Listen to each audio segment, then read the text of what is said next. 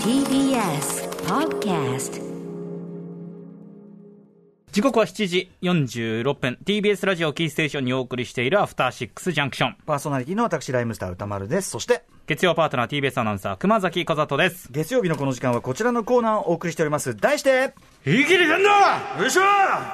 なんで今日は急に今日やっぱり怒りをちょっと怒り、はい怒ってるんですかちょっとこのコーナーの前に、え来週から始まる企画に対して、ええああ歌丸さんのあああのトーンあはあ、はいはいはい。ダメだと、ああ、そうですか。すいません。はいあ CM 明けてもやっぱりあ。ダメだああそうとですああ、すいません、それは。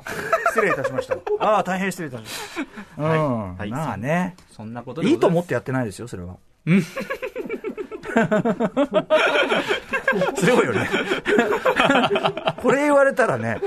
何も言えないです何も言えないです私もいいと思ってないですよ。 ますそうですか、そうですねそうですよ。違う、変化をつけようとしてさ、去年と同じ企画だから、ありがとうね、なんかこう、ええちょっとはさ、起伏がいるじゃない。はいでそこで、こう、なんていうの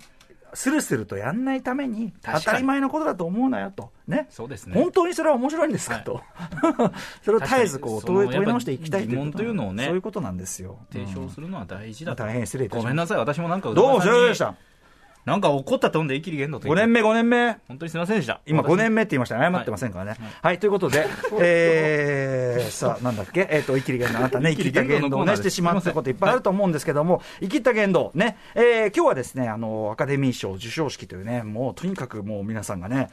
あの、生き、生き生きり散らかすという ね、アカデミー賞世界中、世界中の 生きりの頂点を決めるというねア。カデミー賞ってそういう舞台なんでしたっけ、えー、いや、まあ、生きって、だってまずさ、どうですかっつってね、どうですか、い、い作品でしょうなんつってさ、作ってさ、まず生きってんじゃん、そこで。まあまあでまあまあまあで、うんその中でも、こう、ね、いやーもうあなたの生きりには参りましたと。で、あなた、どの人が生きりナンバーワンかななんつってね。なるほど、うん、で、イキリナンバーワンに輝いた人が出てって、イエーイ、トップオブザワールドとかなん かさ、その感覚で見たことなかったな、イキリチ一番とイキった人の例を出しましたけど、これ ジェームズ・キャメロンですけどね、えーキング・オブ・ザ・ワールドみたいなこと言いませんでしたいけど、やーはいはいまあいいやいいや、そんなことはね、あのアカデミー賞にちなみまして、はい映画関連のイキリをお送りしたいと思います。はい私が読みますかね、いきますね。お願いしますえーこちらメールでいただきました、ラジオネームない方からの、えー、イキリ言動です。これは私が初めて親の保護下を離れ映画館に友人と行った時の一気りです私は当時映画に本格的に興味を持ち始めた16歳、えー映画を見るのは普段はもっぱらツタヤでのレンタルのみえー中学生時代はが家族に連れられチケットを買う際もポップコーンを買う際も親の横で見ているだけという割と幼い映画経験値しかし中学に入って交友関係も広がり映画に行こうという話になり緊張の中映画館に行きましたここでチケット買うんだぜ。あ、慣れてないと同じく初めて友人と映画館で見る、え同じく初めて友人と映画館で見る友人に対し、マウントを取りにかかってみましたと。まあ自分は一応行ったことはあるから。そうですね行ったことはあるから、まあ行ったことない人に対してこうマウントを取っていた。自分でこう直接買ったわけじゃないんだけどね。まあわかる気もします。それだけこう映画に行くというのがちょっと特別な体験なのはちょっと、そういうことですねいい感じしますけどね。うんうんえーその映画館は上映前に整列するシステムなのですが、その際に目に入った公開予定のポスターを見て、私は最高の生きるをかましました。うわファイティングにもだそうか、もう後悔か。ファイティングにも見てー つぶりたいわ、つぶりたい私は初めてを見たカタカナを捉ええー大きな声でさも映画に関心があることを周りに認知してもらいたい一心で友人に話したのです。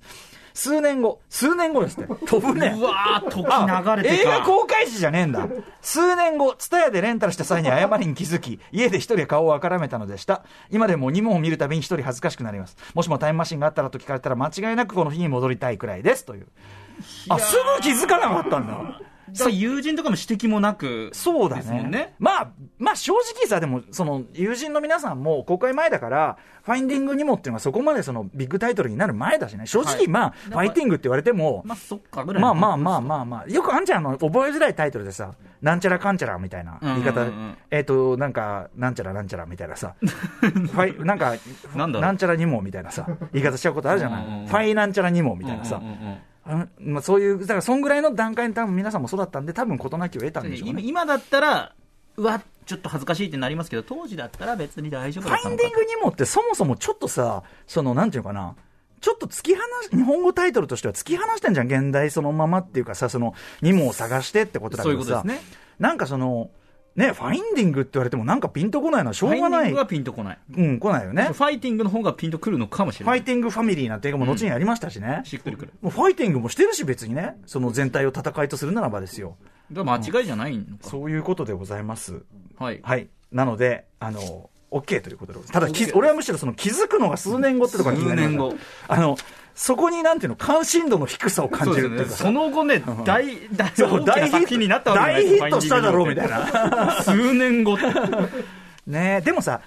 あのなんていうの映画について頻繁に話す友達とかいないとタイトルって意外と言う機会ないかもね例えば行ったところで「にも」って言ったりさ、確かに、ニモはニモだ。うん、なんかそのいちいちフルデサイズでタイトル言わないとかそういう問題もあるかもねそっか、確かにニモだ。ねえ、まあ、そんなこんなエンデでィングは確かに言わないわ。でもなんか変な風に覚えちゃってるのありますよ僕も、うん、あなん全然大丈夫です勘違いっていうのありますしねうんありますからね、ありがとうございますもう一発いきましょはうい、か、行きましょう。えーラジオネームキラキラ星さんからいただきました、えー、イキリゲンドです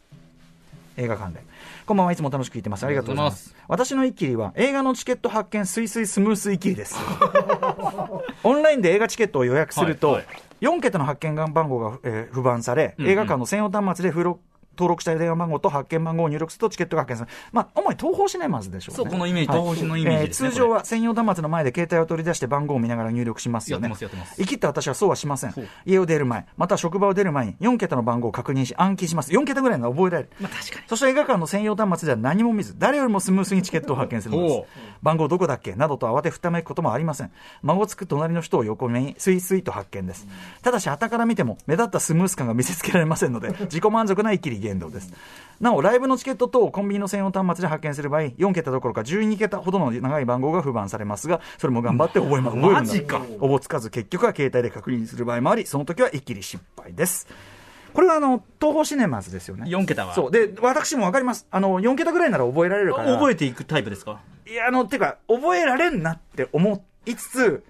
これぐらいなら覚えられんなって思いつつ出しちゃう。いや、私もだからこの、キラキラ星さんの言う、孫つく隣の人ですね、私完全に。もうその場でこう撮って、あーあーなんだっけみたいまな。あ、あの別に混んでなきゃいいけど、混んでる時とかね、そういうこう、も孫つきがなんとなくちょっとこうね、あれしたりしますそれよ孫ね。つきが続くとなると、ちょっとそれはね、確かに確なか。に覚えとけば4桁ぐらいっていうね。 4桁ね。でもね、他の映画チェーンはもっとなあの番号長いとこいっぱいありますし、なので、やっぱりこれ東宝シネマズならではの件でしょうね、これはうんまあね。 4桁は確かに、12桁はでもすごいですね、これ。あとさ、最近は、あの、QR コードが、